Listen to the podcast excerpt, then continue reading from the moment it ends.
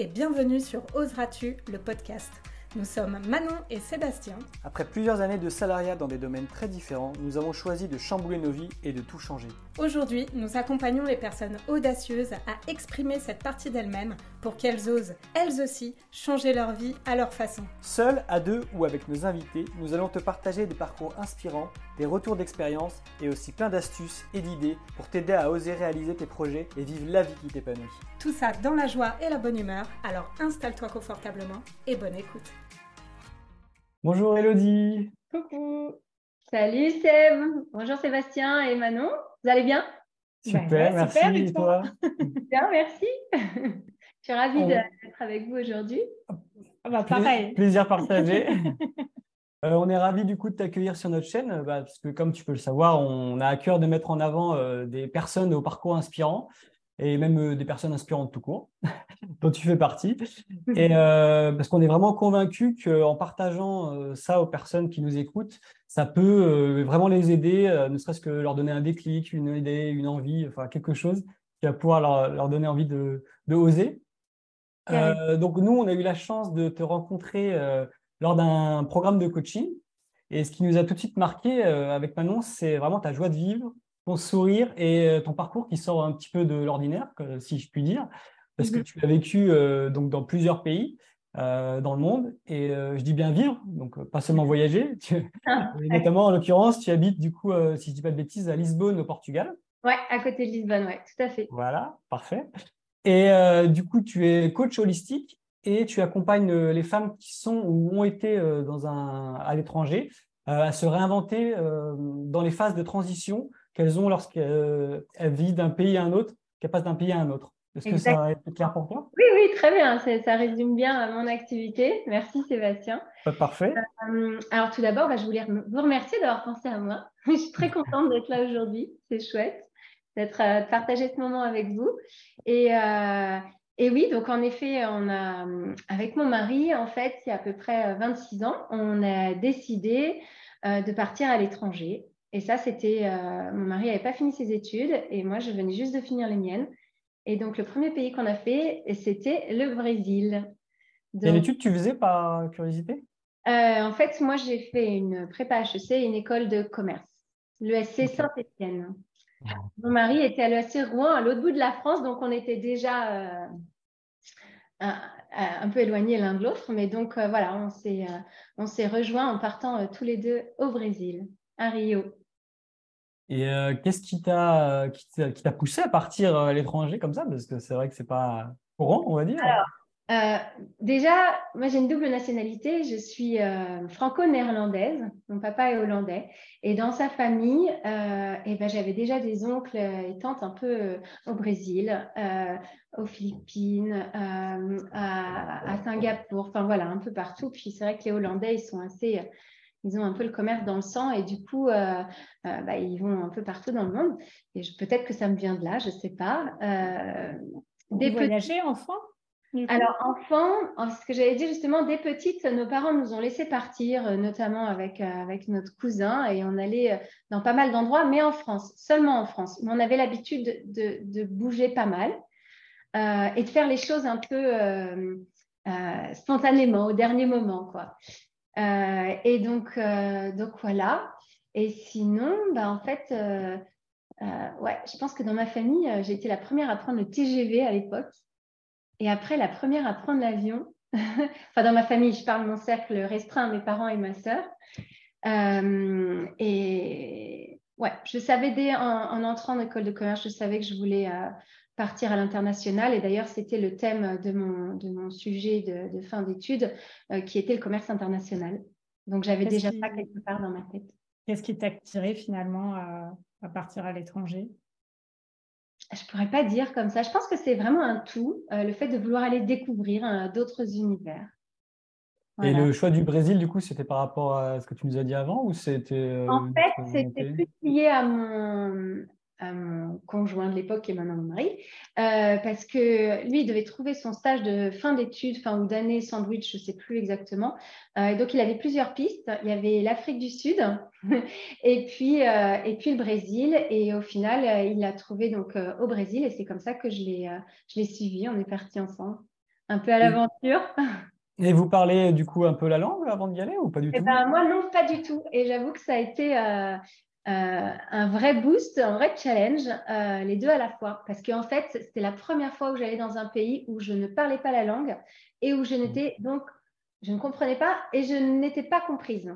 Donc, je me suis très, très vite mis au cours particulier avec une habitante, je ne sais plus comment on est rentré en contact, mais enfin quelqu'un de très sympa. Donc, j'allais chez elle pour prendre les cours régulièrement. et ça m'a permis de assez vite on va dire, me faire comprendre et comprendre sans pour autant être bilingue, parce que moi et les langues, c'est pas mon. Euh, je ne sais pas si vous entendez mon accent anglais de temps en temps sur. Euh, Il est très bien, mon accent. Tu parles très bien. donc, euh, donc voilà, mais c'était ouais, une très belle aventure. C'était un peu, pour résumer, l'auberge espagnole au Brésil. On était plusieurs étudiants dans un appartement qu'on partageait. magnifique point de vue sur Ipanema. C'était c'était très chouette, une très belle expérience. Toi, du coup, comme tu venais de terminer tes études, tu as travaillé là-bas? J'ai travaillé. Alors, j'ai travaillé pour une société française euh, dans la sécurité. Euh, et après, j'ai postulé pour travailler chez Sanofi Saint-Elabo à l'époque. Ils n'étaient pas encore scindés. Mais je n'ai jamais eu mon visa de travail. Donc, moi, j'ai dû rentrer avant Marc, hein, donc mon mari. Euh, et donc, je suis rentrée en France et j'ai trouvé du travail en France. Tu es resté combien de temps du coup? Enfin, tu es resté combien de temps du coup au Brésil moi, je à peu près? à peu près 8 mois et Marc euh, pratiquement 4 mois de plus que moi. Donc c'était une, euh, on va dire, c'était une première grande expérience, même si on n'est pas resté très longtemps, parce que ben, on était quand même euh, très loin de nos familles respectives et puis et puis oui, la première fois qu'on partait seul, quoi. Mmh. on, se demandait tout à l'heure euh, tous les deux si, euh, si euh, tu avais, mais tu as un petit peu répondu à la question finalement, c'est si tu n'avais pas eu ton mari, est-ce que tu serais partie quand même à l'international? Je pense que oui. Alors, ah, c'est un détail, ça m'amène à vous raconter ça. À l'époque, j'étais au Scout de France. Et en fait, on ne faisait pas un pays chaque été, mais enfin, on avait été en Pologne, on avait été en Écosse. Et ça aussi, ça a sûrement contribué à me donner du goût pour partir et mmh. découvrir d'autres pays, d'autres cultures en fait. Euh, et pour répondre à ta question, je pense que oui, je serais partie. Mmh. Ouais. C'est vrai qu'on se demandait ça. Ouais. bah tant mieux, c'est là si, si tu aurais osé partir toute seule. Et puis, je suppose qu'il a été d'un très bon soutien aussi, ton, ah, mari, à cette époque. Non, ouais, ouais, ouais. Non, non, c'est clair. Euh, euh, c'était une super aventure euh, tous les deux parce qu'on l'a vécu vraiment comme ça. Euh, à l'époque, hein, il n'y avait pas WhatsApp. je fonctionnais en lettres avec la France par des fax, pour vous dire. Donc, Oui, parce que là, tu parles des années quoi, 2000 ou 1998. On est 98. En 98, c'était l'année de la Coupe du Monde. Oui, c'est vrai. La France a gagné contre le Brésil. Alors, oui. les Brésiliens n'étaient pas très contents. Euh, mais c'était une super expérience. Top. Et, et, du coup, finalement, ce goût du voyage, toi, quand tu es rentré en France, euh, très vite, tu as, souhaité euh, repartir ou au départ, tu n'étais pas dans, une, dans cette démarche? En fait, j'attendais, bah, déjà, j'attendais que Marc revienne. qu'on est resté séparés, bon, pas très longtemps, mais quand même, quand on est amoureux, c'est long et loin. et le téléphone, c'était pas terrible à l'époque, donc voilà. Euh, après, on est resté une période, je crois, d'à peu près euh, un an en France, si je me souviens bien. Et puis, euh, et Marc a eu une opportunité pour partir pour Madagascar. Et alors là, pour le coup, Madagascar, pour moi, ça me semblait le bout mmh. du monde. et puis, mais on, pareil, en 15 jours, on s'est décidé à partir. Et, et, puis voilà, donc cette fois-ci, on est parti euh, ouais, c'était euh, aussi une très belle aventure.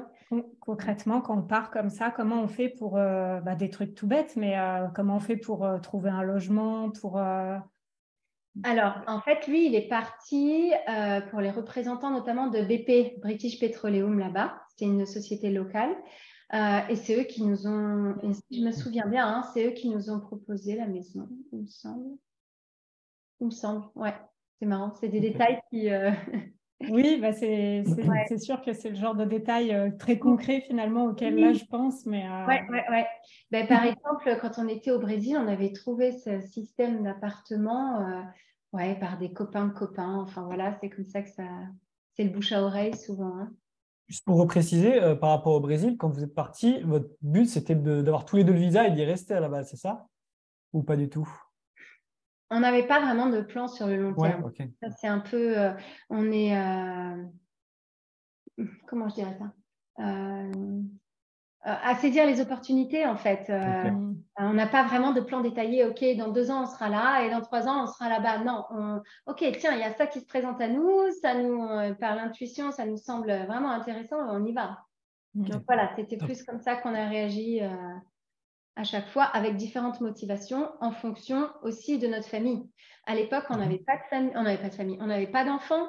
Mhm. Donc, on est quand même beaucoup plus libre. On peut vraiment partir comme ça. Quand on est parti en 15 jours, euh, on a juste eu à dire au revoir aux amis et papa, maman, et voilà, enfin, et ma soeur. Mmh.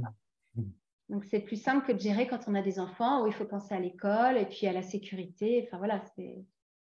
Ouais, c'est vrai qu'on reviendra sur ce sujet-là, je pense, après.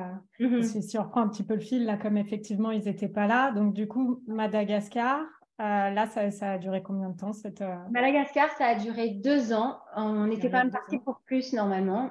Euh, mais en fait, on est arrivé euh, au moment où il y a, je ne sais pas si vous vous souvenez de ça, mais il y a eu à un moment donné à Madagascar deux présidents en même temps.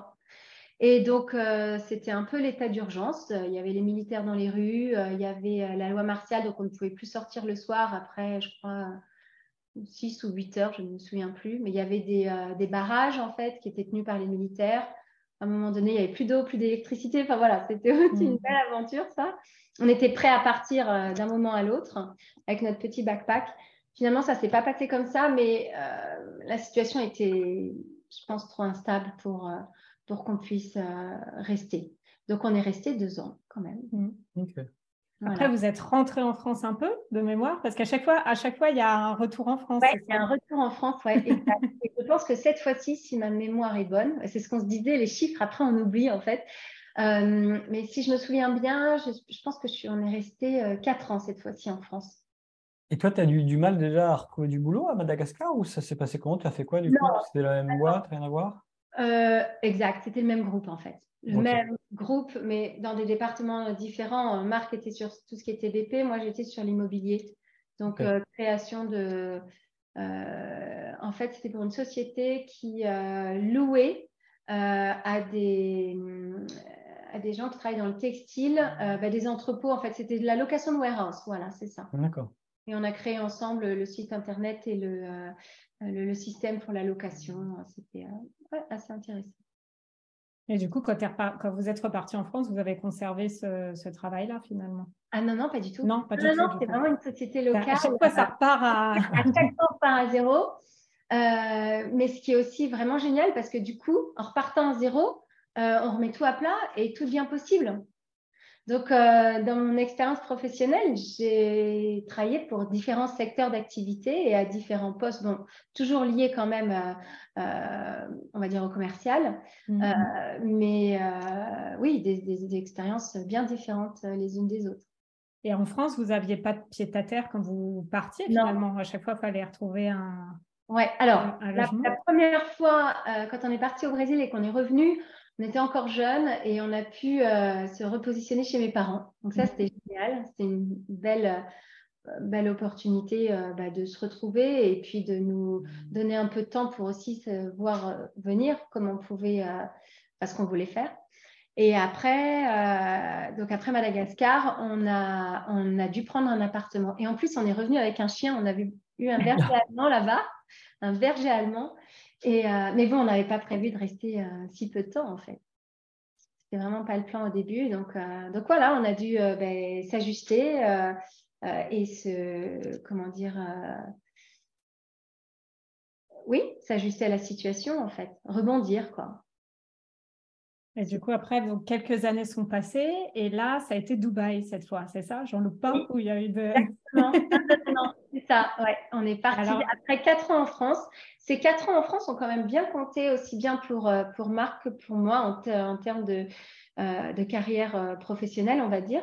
moi, j'ai travaillé pour une société qui, fait, qui faisait des événementiels et tout ce qui était incentive. Donc, motiver les, les, commerciaux pour, pour augmenter leurs ventes. En fait, on faisait des programmes Et c'était toute la partie créative des supports de communication et du concept de A à Z des concours ou des challenges qu'on organisait. Et ça, ça m'a, on va dire, j'ai été très vite en contact avec des graphistes designers. Et c'était la partie que je préférais dans mon job pas moi qui faisais les designs, mais on inventait les thèmes et puis on allait discuter avec eux. Et je pense que c'est ça qui a vraiment euh, éveillé un peu ma créativité, mm. que j'ai pu euh, euh, bah, faire grandir au fur et à mesure des années dans cette société et plus tard, après, dans mes autres postes. Et du coup, pour, pour Dubaï, qu'est-ce qui s'est passé? C'est encore une opportunité professionnelle Oui, en fait, mon mari, ouais, il travaillait pour euh, pour le groupe Renault Trucks. Et en fait, il était déjà beaucoup, euh, pas la moitié du temps, mais presque, hein, euh, en Arabie Saoudite et à Dubaï. Donc, à un moment donné, il a eu la possibilité de partir et donc on s'est dit, bah, pourquoi pas. Et alors là, il y a une différence qui a été enfin majeure ou pas, mais en tout cas, on l'a vécu différemment. C'est que comme c'était pour un grand groupe, en fait, on a eu l'opportunité d'aller faire un, look and see trip, c'est-à-dire d'aller se rendre sur place et voir si, ça, si on pourrait se sentir bien là-bas avant de vraiment partir. Alors que quand on est parti au Brésil ou à Madagascar, on est parti euh, mmh. blind. En fait. On ne savait vraiment pas où on allait mettre les pieds. Donc euh, voilà. Et puis, euh, donc voilà, en fait, on a fait notre look and see trip et on s'est dit, OK, on y va. Et c'est comme ça qu'on est parti là-bas. Et là, pour le coup, on est resté 15 ans à Dubaï. et, et, sur le moment, du coup, quand tu es partie, toi, tu n'avais pas encore de, de travail, tu as trouvé une fois sur place. Voilà, j'ai trouvé sur place. Euh, j'ai fait, fait, une mission d'abord euh, pour le groupe Volvo. Euh, ensuite, j'avais trouvé un, j'ai eu, eu, Sacha, donc mon premier enfant. D'accord, qui est né à Dubaï, du coup? Alors, techniquement, il n'est pas né à Dubaï, il est né en France parce que à l'époque, mon anglais était euh, vraiment pas bon. J'étais pas à l'aise en fait. Et avoir son premier enfant dans un environnement où on ne comprend pas, euh, d'un point de vue hospitalier, où on ne comprend pas ce qui se passe, j'avais pas vraiment envie de vivre ça. Et en plus, j'aurais été mm. toute seule. Et mon mari voyageait donc à l'époque. Donc en fait, je suis rentrée en France pour accoucher. Et mon mari, quand je l'ai appelé, lui dire Ah, le bébé arrive, il était à Lyon et il a eu juste le temps de faire, de tout remonter en voiture jusqu'à Beauvais où, où Sacha est né. Et donc, il était là pour l'accouchement, c'était chouette. un beau moment. Euh, donc voilà, donc Sacha est né en France techniquement, mais on est resté un mois en France et dès qu'on a pu repartir, on est reparti à Dubaï. Oui, donc en fait, il a fait toute sa petite enfance euh, jusqu'à ouais. La préadolescence euh, là-bas, quoi. Oui, tout à fait. Et alors ça, ça m'intéresse moi parce que Dubaï, j'ai eu l'occasion d'y aller en 2017 et c'est vrai que c'est la ville de toutes les démesures, mais il y a 15 ans, c'était comment? Euh, Même encore plus maintenant, parce que c'est euh, ouais, c'est dans les années 2010. Ouais. Hmm. ouais. Alors, euh, bah moi, j'ai vraiment, moi, j'avais une préférence pour le Dubaï d'avant, où c'était bah, Sheikh Zayed Road. Je ne sais pas si vous connaissez, mais c'est la rue principale en fait qui longe un peu l'autoroute, où il y a plein plein de buildings de chaque côté. et, et, à l'époque, bah, par exemple, le Sheikh, Khalifa, cette grande tour, la tour la plus haute du monde, mmh. en fait, elle est encore, mais euh, elle était à peine en construction. Hmm. nous, quand on est arrivé Excel Electro, elle n'était pas du tout euh, encore euh, aménagée comme c'est hmm. aujourd'hui. Il y avait encore beaucoup de centres d'intérêt sur le vieux Dubaï.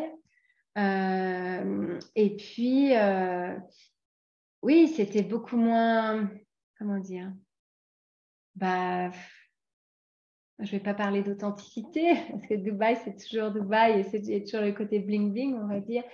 Mais euh, c'est quand même, c'était plus authentique, je trouve, à l'époque. Mais voilà, bon, il faut avancer avec son temps. Euh, Dubaï, nous, ce qui nous a vraiment plu dans cette euh, ville, c'était le dynamisme qu'il y avait. Oui, c'est ça, je, voulais te demander. C'était déjà une ville. Ah, c'était en plein boom. et puis surtout, voilà, nous, on, enfin, avec le, quelque part, avec le système français, on rencontrait un peu des bâtons parce que le fait de ne pas avoir fait euh, les plus hautes écoles euh, de commerce qui étaient reconnues comme HEC, ESSEC, ESCP, et ben en fait, on se rendait compte qu'au niveau des, grilles salariales, notamment pour mon mari, qui, euh, quand par exemple il travaillait chez Total, il se retrouvait automatiquement pour un poste équivalent une grille salariale en dessous des autres. Donc du coup, c'était un petit peu frustrant et on s'est dit, ben, enfin quand il a eu cette opportunité pour, pour aller à Dubaï, et ben tous les deux, en fait, petit à petit, on a eu l'opportunité d'avoir des jobs qui étaient bah, hyper intéressants que potentiellement on n'aurait pas eu à notre âge en France. Oui, d'accord. Ça, c'est vraiment quelque chose que vous avez remarqué là. Euh, enfin, en tout cas, à Dubaï, c'est euh, on vous a donné une opportunité, enfin, des opportunités plus liées finalement à vos compétences, à vos, diplômes et euh, au nom de l'école, quoi. C'est ça? Oui, c'est ça, exactement. C'est quelque chose aussi que j'ai déjà entendu, notamment pour, pour le Canada, je crois. oui, peut-être. Beaucoup non, comme bien. Ça. Ouais, c'est un pays qui. Enfin, je ne connais pas bien ce pays, mais en tout cas, ce que j'en ai vu, euh, c'est un pays hyper dynamique et, open-minded, en fait. Donc, euh, mm. ouais. Et à Dubaï, du coup, et puis dans tous les pays que vous avez fait, vous étiez surtout en contact avec des, expats aussi? Ou c'est vous avez l'occasion de, de, rencontrer et de sympathiser avec des locaux ou euh, Alors, ça dépend. Au Brésil, oui, on a sympathisé avec des Brésiliens. il y avait ouais, Brésiliens et Français.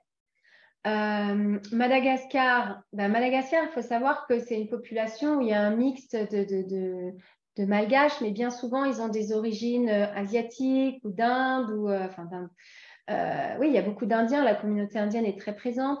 donc, c'est un peu un melting pot quand même. donc, oui, on avait des amis qui faisaient partie de ces différentes communautés.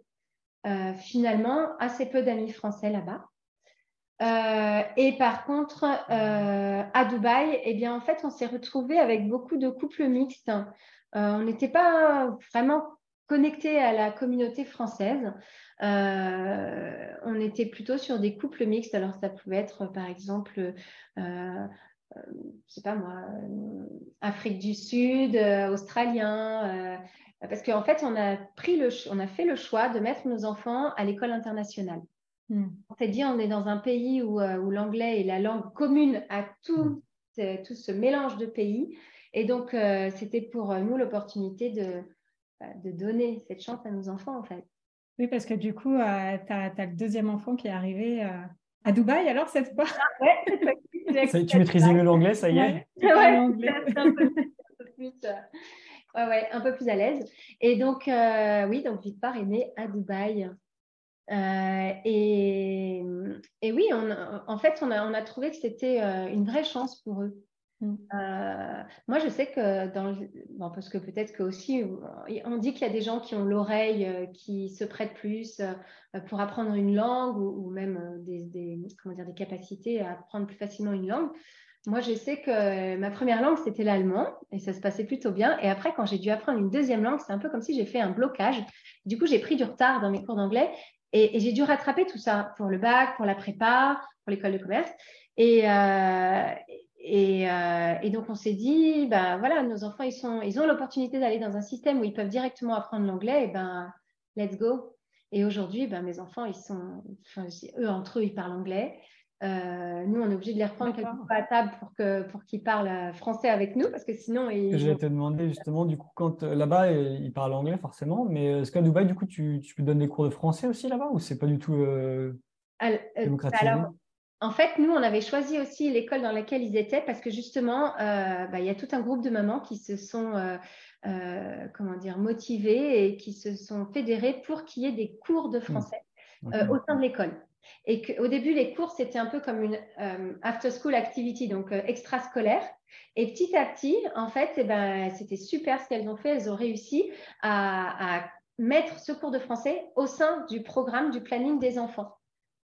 Et donc, les enfants ont suivi le CNED. Je ne sais pas si vous connaissez le CNED. Donc, système euh, d'apprentissage à distance, euh, donc qui donnait en fait un certain euh, crédit. Quoi. Il y avait une méthode, etc. Donc, ils ont appris toutes les bases du français à l'école. Voilà. Et du coup, vous êtes resté combien de temps, tu disais, à Dubaï? Bah, 15 ans quand même. Et alors? Vous êtes parti? Alors, en fait, on est parti parce que de toute façon, enfin, ça faisait un moment qu'on euh, avait décidé pour nos enfants qui, qui ne vivent pas leur adolescence à Dubaï. Euh, pour plusieurs raisons. Euh, nous, on a, été vraiment très heureux là-bas. Enfin, c'est vrai que quand on, était un couple, on travaillait à plein temps tous les deux, tout le temps. et donc, du coup, eh ben, on avait la possibilité d'avoir une nounou pour, pour nous aider avec les enfants. en fait, avec l'âge, les priorités changent. Et bon, je ne sais pas. Si c'était à refaire, qu'est-ce que je ferais Je ne sais pas. Peut-être que si j'avais un troisième, je, resterais vraiment avec, avec lui pour l'élever moi-même. Je ne sais pas. Enfin bref, de toute façon, après, on repart chacun avec notre expérience sur le dos. Hein. Mais à l'époque, on, trouvait que c'était une vraie chance d'avoir quelqu'un pour nous aider, ce qui, ce, qui, était le cas. Et, et pourquoi j'ai perdu le fil de mon, bah, c'est en gros, qu'est-ce qui a fait, quelles étaient les raisons finalement ah, pour euh, lesquelles tu, ouais, tu décides de, bah, quitter Dubaï? La première raison, c'était qu'on ne voulait pas que nos enfants passent leur adolescence euh, à Dubaï. Et surtout, on voulait leur montrer que bah, Dubaï, ce n'était pas le monde en fait. Mmh. Euh, moi, quand ma fille, je ne sais plus quel âge elle avait, mais euh, quelqu'un nous a demandé, ben, vous, leur a demandé de quel pays vous êtes, et quand elle a dit mon pays c'est Dubaï, j'avoue que moi ça m'a vraiment euh, euh, ouais, fait, bondir parce qu'en en fait, ben non, vous êtes français les enfants. et c'est vrai que, alors ces enfants-là, j'ai oublié le nom. Il y a des Américains qui ont donné un nom pour ces enfants qui se retrouvent un peu déracinés, c'est-à-dire qu'ils sont, ils sont pas nés dans leur pays d'origine et en plus ils vont vivre dans d'autres pays. Je retrouverai le nom euh, à l'occasion. Mais euh, c'est vrai que ces enfants-là, quelque part, à un moment donné, peuvent euh, ne pas retrouver leurs racines, en fait, enfin, ne pas se mmh. sentir concernés par leurs racines. Et donc, voilà, on voulait montrer à nos enfants qu'il ben, y avait autre chose que Dubaï, en fait. Est-ce que vous aviez l'habitude pendant, pendant ces années à Dubaï de, revenir régulièrement en France pour voir les, grands-parents ou est-ce que c'était très anecdotique? Non, non, non, En fait, euh, tous les étés, en fait, on, rentrait. Euh, et aussi, ça a permis aux enfants de créer des liens avec leurs grands-parents parce que comme il mmh. faisait très très chaud à Dubaï, euh, mon mari et moi, on travaillait et donc le mois de juillet n'était pas off pour nous. Donc on, travaillait le mois de juillet, mais il faisait déjà tellement chaud que en fait, moi, je rentrais pour déposer les enfants en France chez mes parents et ensuite ils allaient chez mes beaux-parents. Et donc voilà, ça a vraiment permis de créer des liens avec les grands-parents. Euh, et puis après, on rentrait aussi pour Noël. Mais bon, c'est très court tout ça. Euh, les week-ends chez euh, les papi mamies, c'est, ils connaissaient pas trop. Enfin, ils connaissent pas en fait. donc voilà. Et puis, mais c'est vrai que quand on vit à l'étranger, après, ça dépend. Chaque, chaque famille est différente et ça dépend des liens aussi qu'on a et qu'on veut entretenir avec nos familles. Mais nous, ça nous tenait à cœur de rentrer l'été et Noël. Quelquefois, ils venaient à Noël chez nous. Euh, et par contre, on se réservait vacances en famille à Pâques, euh, où on était vraiment entre nous, en fait. Ouais. Donc, que, tous les quatre. D'accord. Euh, et du coup, vous êtes retourné en France, c'est ça? Ou pas du tout? Pas du tout. En fait, pas du tout On a, bon, alors, mon mari avait, des, avait reçu des propositions et ça faisait deux ans que ça tournait un peu en rond. moi, de mon côté aussi, j'ai évolué. Euh, et, donc, en fait, euh, bah, à la fin de ces deux ans où on se disait, bon, maintenant, il va falloir quand même euh, regarder un peu pour vraiment que ce qu'on veut faire, c'est-à-dire ne pas avoir nos enfants ados à Dubaï, prenne vie. Et donc, du coup, bah, mon mari a, reçu une opportunité, celle de partir à Kuala Lumpur. Et, et, donc, alors, on a fini par partir. Tout s'est bien, bien imbriqué parce qu'on n'avait plus de maison à partir du 30 août et on a pris l'avion le 30 août. Donc, c'était tout, tout installé. C'était génial. Donc, voilà. Donc, là, c'est euh, août 2020, du coup. Ouais, août 2020. Exactement. Et, euh, et donc, on est resté euh, un an et demi à Kuala Lumpur. Et ensuite, eh bien, en fait, on a décidé, pour différentes raisons, de, de changer de cap, on va dire. Et on a choisi le pays dans lequel on allait vivre. Ça faisait un moment qu'on avait un œil sur le Portugal, parce que mon mari avait eu une opportunité là aussi. Et donc, euh, ben, en fait, on s'est concerté, on s'est assis tous les quatre et, euh, on a évalué un petit peu le, les envies, les besoins de chacun. On voulait se rapprocher aussi de nos familles réciproques, parce que moi, mes parents sont, sont âgés, et puis voilà, pour être près aussi des, des beaux-parents. Euh, et donc voilà, on a atterri au Portugal.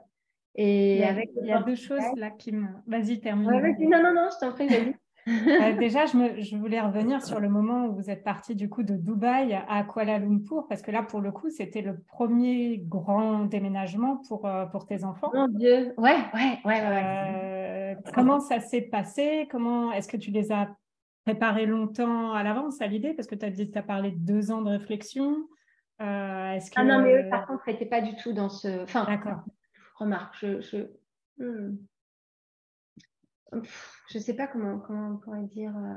Parce qu'en fait, quand on est expatrié comme ça, euh, nous, on avait décidé de pas, enfin, de, d'y aller step by step avec les enfants parce que c'est leur monde en fait. Mmh. Quelque part, je ne veux pas dire que c'est leur monde qui s'écroule, mais quand même, c'est leur monde qui change complètement. Et ils doivent vous suivre. Ils n'ont rien demandé à personne. Parce qu'ils avaient quel âge, du coup, à ce moment-là? Alors, euh, moi, Sacha, il avait 14, c'est possible 14. Mm. Et donc, Victoire, 11, je crois, à peu près. Euh, Sacha était, était prêt pour partir parce que lui, en fait, quand on est expatrié comme ça, quand on vit à l'étranger, surtout dans, dans, ce genre de pays, euh, en fait, très, très souvent, les gens ont des contrats de trois ans puis qui renouvellent. Euh, et donc, les gens viennent, mais ils partent aussi. Hmm. il a perdu comme ça oh, pratiquement les quatre dernières années. À chaque fois, ses meilleurs amis partaient. Donc, à un moment hmm. donné, il venait vers moi et il me disait Maman, c'est quand notre tour à nous? Hmm. Il était vraiment prêt pour partir. Euh, alors que ma fille, un, un peu plus dur parce qu'elle, elle avait toutes ses copines dans le voisinage. C'était, elles allaient à l'école ensemble, elles rentraient, elles faisaient leurs devoirs. Enfin, elle avait sa vie, elle, là-bas. Donc, pour elle, c'était plus difficile.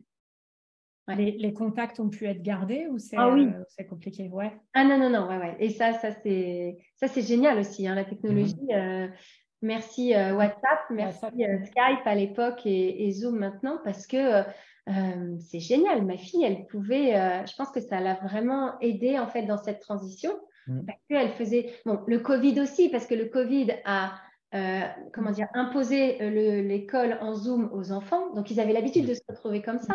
Ils faisaient même leur birthday party sur Zoom. Euh, et donc, en fait, elles ont maintenu ça. C'était un groupe de filles, et puis oui, il y avait deux garçons avec. Et, comme ça, ils ont pu rester en contact. Donc, c'était vraiment génial et ça a vraiment aidé dans la transition. C'est vrai que ta question était assez pertinente parce que le fait de garder contact avec, pour, pour tes enfants, c'est quelque chose que moi, du coup, j'ai eu du mal à vivre parce que, ah. parce que moi, quand j'étais, euh, j'ai vécu trois ans en Afrique et par contre, c'était il y a bien plus longtemps. Et du coup, il y avait, euh, j'avais pas de téléphone, j'avais rien, c'était des lettres, quoi. Et puis pour envoyer des lettres en Afrique et tout, c'est plus compliqué que, que en France. Donc forcément, euh, moi, j'ai perdu assez facilement contact avec tous les gens que je connaissais à l'époque là-bas. Donc c'est vrai que bah, c'est une chance de mmh. pouvoir communiquer maintenant et on Ouais, ouais, c'est hyper précieux, on s'en rend pas compte, mais c'est vrai que c'est hyper précieux. Mm. Ouais. ouais, Et du coup, Sacha aussi, mon fils, a gardé contact avec, euh, avec ses amis. Euh, donc ça, c'était chouette. Mais c'est vrai que le départ, euh, voilà, encore une fois, en fait, enfin, c'était pas notre cas, mais nous, on a rencontré plusieurs familles où, ben, par exemple, l'un des deux parents avait un contrat qui était signé, limite le déménagement déjà envoyé, et puis bah, finalement, au dernier moment, ça ne se faisait pas. Hmm. Et alors là, eh ben. C'est l'ascenseur émotionnel. Hmm. Ah oui, vraiment, c'est ça. Ouais. Donc, euh, mais c'est clair qu'un départ, euh, euh, où qu'il soit, que ce soit un départ vers son pays d'origine, parce que finalement, après autant d'années à l'étranger, je n'ai pas vécu, mais je pense qu'on arrive un étranger dans son pays quelque part. Euh, et euh, ou, partir dans un autre pays, euh, eh bien, ça implique forcément de gros changements qu'il faut, je pense, préparer en fait. Et, d'où une très bonne communication, enfin très bonne. C'est l'importance de la communication au sein de la famille pour bah, pas que les enfants, enfin déjà au sein du couple, hein, déjà voilà, une belle discussion à avoir et qu'est-ce qu'on fait parce que pour nous, partir à Kuala Lumpur, moi l'Asie, euh, beaucoup de gens adorent et se disent Ah, mais l'Asie, euh, c'est là-bas l'avenir. Mais moi, c'est marrant, j'avais pas un feeling et en plus, je voulais me rapprocher de mes parents déjà à l'époque. Hmm. Donc, moi, partir en Asie, ça me renvoyait 6 euh, heures de vol en, plus dans l'autre. Hmm. Hmm. Donc, j'ai eu du mal en fait au début. Et puis, et puis bon, on se dit Allez, c'est l'aventure, on y va. Et, et puis, voilà, on a discuté. et puis, à la fin, on moi, j'étais d'accord pour partir, mais au début, mm.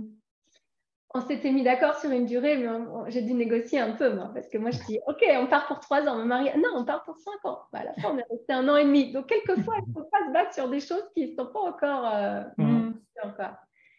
Et, quand vous vous êtes posés tous ensemble là pour, euh, je trouve ça incroyable, ça. Vous êtes mis euh, autour, je, vous imagine, tu vois, ah autour d'une table. Alors, bah, toi, t'aimerais aller où Toi, je trouve ça génial. On, a posé les la communication. Mais après, voilà, euh, c'est des.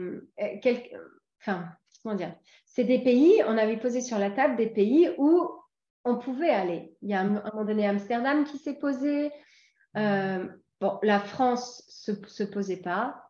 et puis, quel autre pays Peut-être l'Espagne.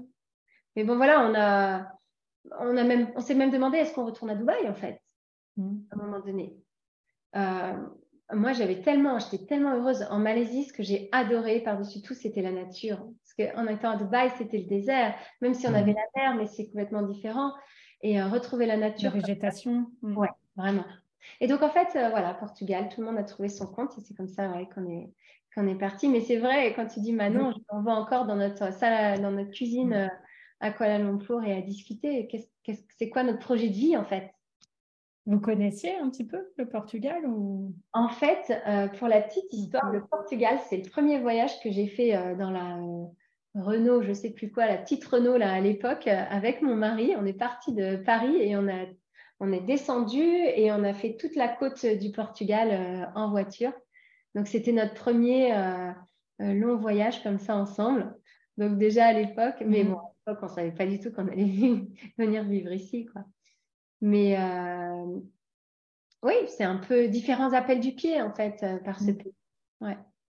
Moi, j'aimerais du coup revenir, parce que là, actuellement, tu es encore au Portugal, c'est ça? Oui, exactement. Euh, qu'est-ce, qui t'a, qu'est-ce que tu as appris sur toi avec tous ces, tous ces voyages, tous ces rebondissements? Qu'est-ce que tu as appris sur toi? Qu'est-ce que ça t'a, que ça t'a apporté? Parce que c'est forcément quelque chose que tout le monde ne vit pas. Donc, qu'est-ce que tu pourrais retenir de toutes ces, tous ces changements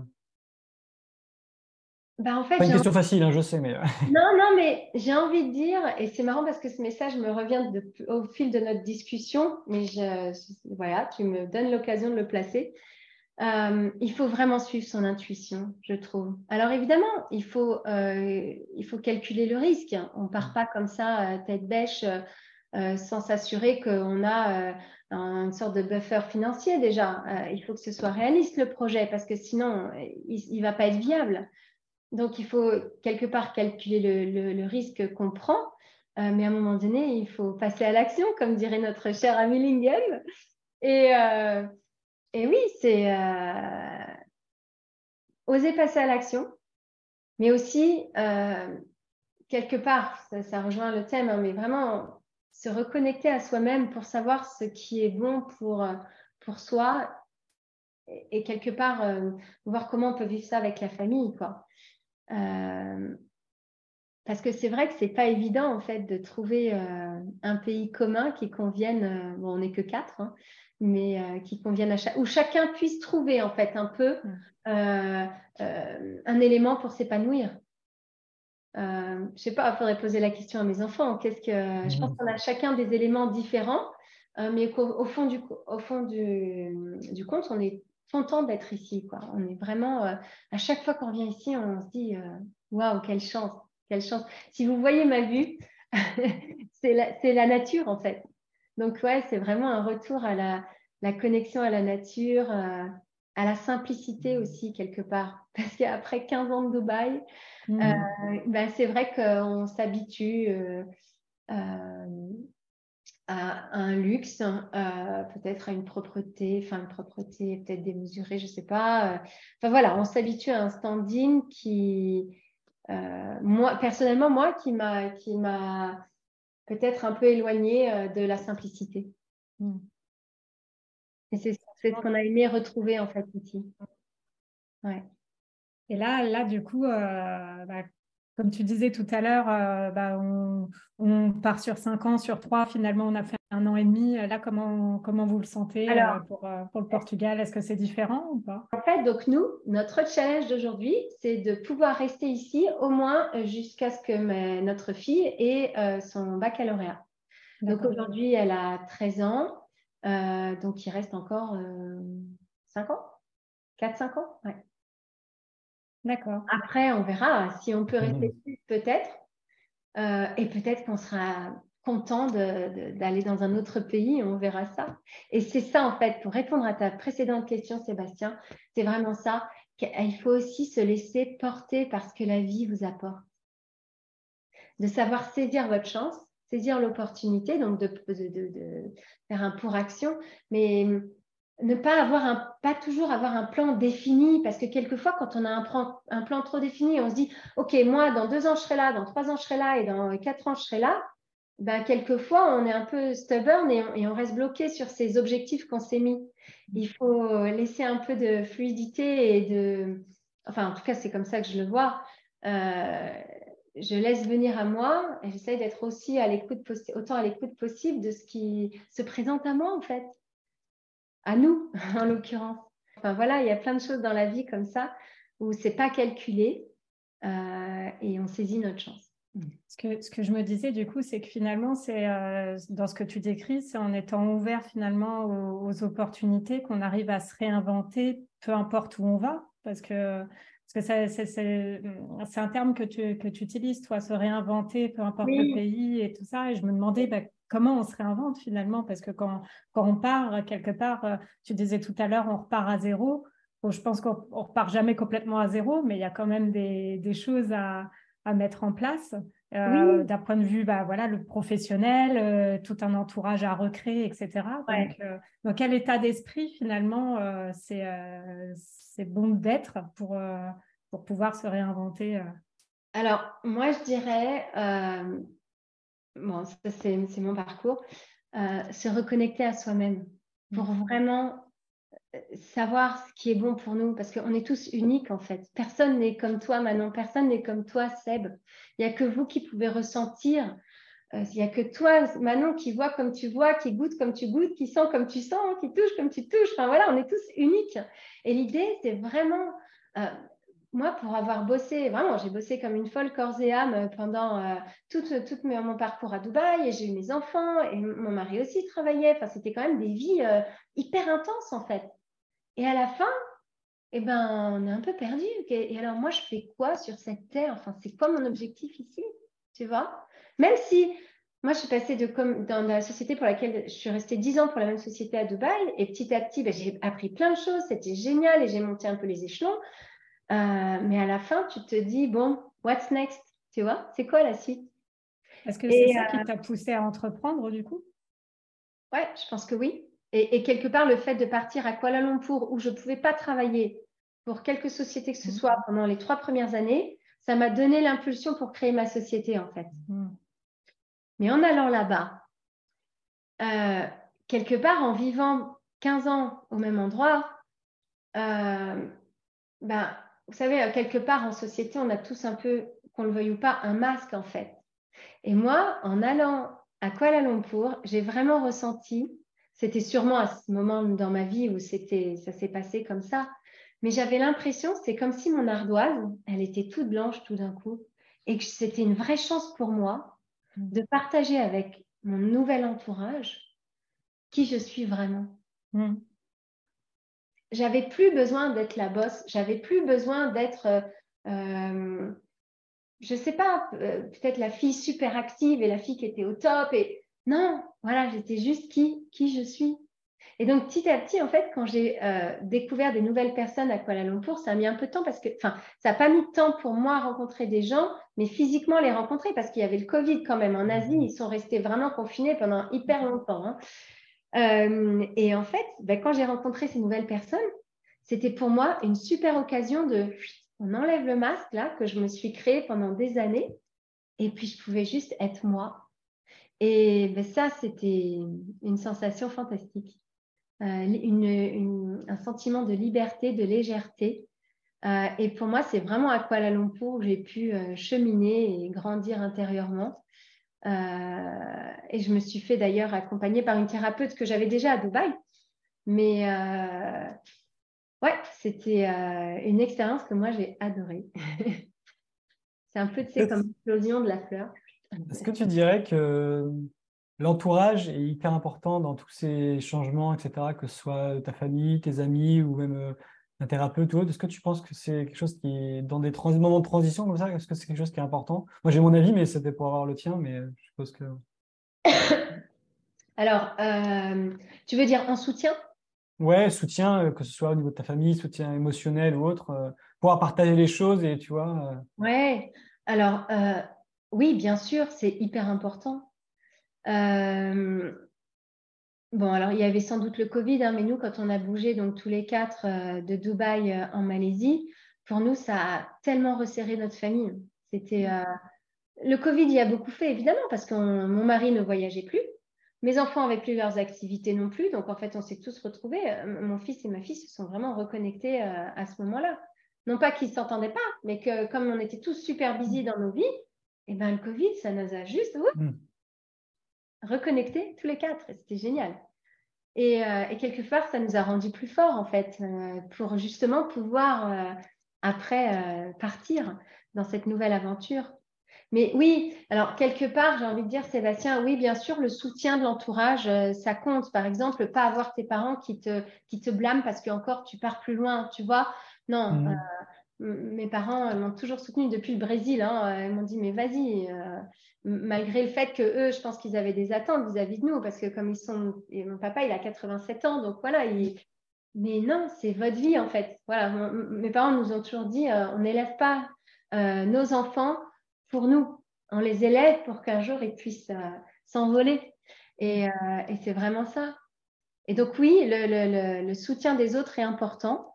Euh, mais après, j'ai envie de te dire, quelque part, euh, enfin, c'est pas présomptueux ce que je veux dire, parce que moi, j'ai grandi comme ça, j'ai, on va dire, j'ai euh, fait naître cette force intérieure à Kuala Lumpur.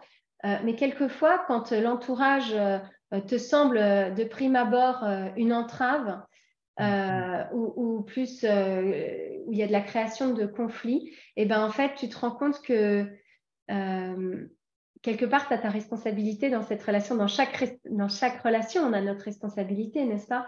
Et donc, euh, moi, cette, euh, ce qui m'a vraiment permis de, de, profiter à 100% de cette expérience à Kuala Lumpur, ou même ici aujourd'hui, euh, c'est vraiment de me reconnecter avec moi-même. Parce qu'une fois qu'on sait où on veut aller, qu'on a appris à, à s'aimer vraiment pour qui on est, sans notre masque, euh, et de découvrir tout le potentiel qu'on a en nous, et eh ben en fait, quelque part, on, trouve notre lumière et on peut la partager avec les gens qui sont autour de nous. Et, et, ça, et ça c'est vrai pour chacun des membres de la famille, quelque part. Donc, on, s'auto-illumine, euh, si je peux dire. Mais euh, voilà, avant de trouver la lumière, on passe par l'obscurité. Et, et c'est en passant par l'obscurité qu'on se rend vraiment compte de, bah, de la lumière, de l'intensité de la lumière, en fait. Je, voulais euh, revenir, moi, du coup, à, ta, à, ta, ton activité de coach. Oui. Euh, déjà, ma première question, parce que je pense que tout le monde ne sait pas très bien ce que c'est, qu'est-ce que c'est être coach holistique? En fait, coach holistique, ça veut dire que tu prends en considération tout l'aspect de la personne. Euh, donc, tu vas prendre le corps, le cœur, l'intuition, tout ce qui est spirituel. Euh, donc vraiment, tu prends la personne dans sa globalité. Donc ça veut dire quand tu fais un coaching en fonction des, questionnements, en fait, de, des sujets pour lesquels la personne vient te voir, euh, ben, tu vas t'assurer que la personne pourrait être vraiment euh, alignée avec elle-même. Et à la fin, le but, c'est de trouver ton, purpose. les mots me viennent en anglais parce que je travaille en anglais. donc, tu as quelque part ton chemin de vie, la façon dont tu peux contribuer au monde, en fait. Euh, oui, c'est ça. C'est euh, de, considérer la personne dans, son, tous les aspects de, cette personne. Donc, j'avais perdu le sens de ma phrase, mais quand quelqu'un vient me voir, si elle vient me voir et que par mes questionnements, on aboutit au fait que bah, cette personne dans son enfance, euh, elle a, reçu, on va dire, des jugements concernant son poids et qu'elle traîne ça encore avec elle et qu'aujourd'hui, elle veut euh, avancer là-dessus, ben voilà, on va se focus là-dessus. Euh, mais après, quel que soit en fait le, sujet pour lequel la personne vient nous voir, on prend toujours en considération le corps, le cœur, l'esprit, et ça nous ramène toujours à notre intuition. Donc apprendre à, nous reconnecter avec nous-mêmes. D'accord. Pour pouvoir après se reconnecter avec les autres, parce que nous tout seuls, on n'est rien, n'est-ce pas? Et, euh, et, du coup, donc aujourd'hui, tu accompagnes euh, les, les, femmes expats finalement ou qui, euh, ou qui ont été expatriées? Oui, alors en fait, j'ai mis du temps à trouver ce terme global woman parce que je ne pas utiliser le mot d'expatrié parce que je me rends compte qu'il y a beaucoup de gens qui partent à l'étranger et ils n'ont pas des contrats d'expatrié. Euh, pour moi, un expatrié, c'est quelqu'un qui part pour le compte d'une autre d'une société et qui sont rétribués, par cette société. Mmh. Et on se rend compte qu'il y a de plus en plus de gens qui partent euh, à l'étranger euh, et qui créent leur société en fait à l'étranger ou même pas en fait, qui, vivent leur vie. parce que voilà, il y a aussi des mamans qui mmh. sont mères au foyer, il faut le dire, c'est un job à part entière, n'est-ce pas?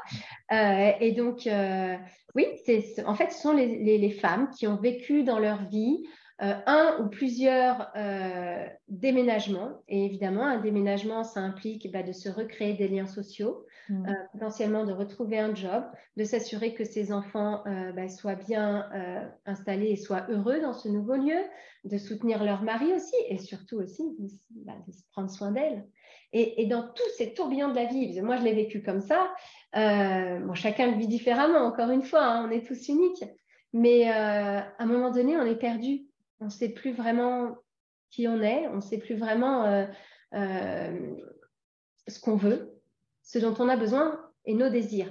Et donc, en fait, l'idée, c'est, ça m'est venu ça de mon parcours, en fait. Mmh quelque part, ce que je propose aux femmes qui viennent à moi, c'est de les aider à, retrouver euh, cette, force intérieure, cette joie intérieure de façon inconditionnelle. C'est-à-dire, quoi qu'il se passe autour d'elles, qu'elles auront toujours la possibilité de se reconnecter à leur temple intérieur pour retrouver cette joie. Et pour moi, la joie de vivre, la joie euh, vraiment profonde, euh, c'est quelque chose de, comment dire, ouais, c'est le cœur de la vie, quoi. Moi, j'aimerais te poser juste une petite question euh, rapidement par rapport à euh, si quelqu'un euh, voudrait, par exemple, s'expatrier ou aller vivre à l'étranger avec sa famille, mais qu'il a des peurs, des résistances, mais qu'il pense quand même réellement. Qu'est-ce que tu pourrais dire à cette personne pour peut-être lui donner des, idées ou des conseils? Des ailes pour. Ouais, voilà. rapidement, mais qu'est-ce qui pourrait bah, vraiment faire une différence Peut-être être pragmatique. C'est quoi les peurs? Alors, il y a des peurs qui, sont, euh, qui sont quelque part justifiées et c'est bien de les avoir parce que euh, ça permet de poser une interrogation, mais c'est bien d'identifier cette peur, de savoir d'où elle vient, est-ce qu'elle est vraiment justifiée, est-ce qu'elle est réelle, pour après pouvoir mettre en place un peu les checkpoints. ok, enfin, je ne sais pas si on a après, les peurs, hein, on le sait tous, c'est lié aussi à des choses qui nous sont arrivées plus petits, des choses qu'on a plus ou moins bien vécues étant enfant. Euh, ou un peu ou ado. Mais euh, ouais, moi le message c'est euh, c'est facile à dire, mais c'est vraiment ça. Ne vous laissez pas driver par vos peurs parce que mmh. c'est tellement limitant. Mmh. et on se rend compte que ouais, faites confiance à la vie. C'est le message de ma maman. Fais confiance à la vie. Et c'est vraiment ça. la vie, elle veut vous, elle vous veut que du bien. Donc, euh, voilà, il faut. Et, c'est ça l'idée, c'est rester centré pour pouvoir recevoir, pour pouvoir écouter, donc entendre, ressentir toutes les choses que la vie nous apporte. Que la vie, elle est là pour nous faire grandir. Et c'est à nous de savoir, euh, de, saisir les opportunités, en fait, euh, pour apprendre des leçons qu'elle nous met sur notre chemin. Et c'est là où, en fait, on arrive à transformer tous les obstacles qu'on rencontre dans notre vie en opportunités. Et, là, la vie, elle devient euh, waouh C'est vraiment ça. Et c'est ça que je veux faire goûter, moi, quand j'accompagne les gens. L'idée, c'est vraiment, euh, voilà, euh, qui que vous soyez, vous avez tous le potentiel en vous pour, pour, pour être heureux, en fait, dans votre vie. Et quoi qu'il se passe autour de vous. Par contre, il faut reprendre la responsabilité de sa vie. C'est-à-dire que vous êtes responsable en fait de, votre façon de, vivre les situations qui se présentent à vous. Donc soit vous vous en faites un tableau tout noir, soit vous décidez de dire ok, pas facile ça, mais euh, je vais passer au travers. Et une fois qu'on est passé au travers, la lumière est là. Pas dire de mieux.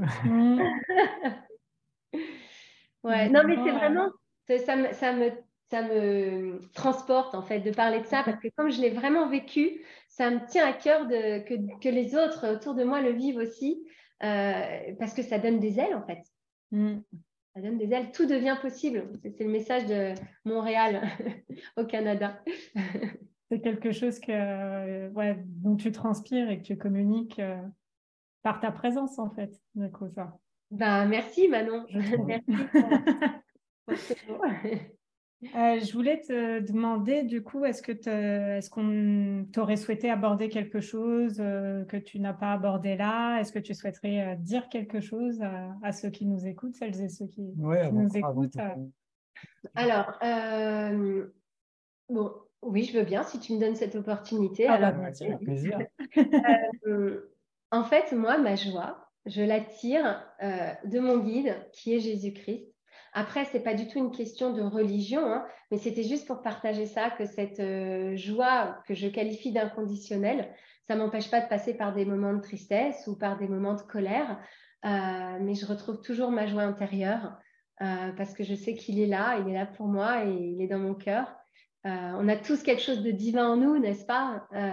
Alors après, on peut l'appeler l'univers, enfin voilà, chacun on met le mot qu'on veut dessus, mais il y a quelque chose de plus grand que nous, n'est-ce pas, qui nous a créés.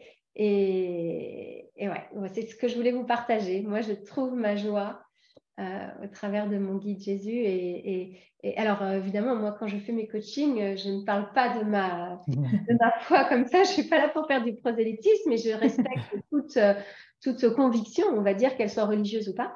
Euh, mais voilà, c'est de là que, que me vient ma, ma, joie inconditionnelle.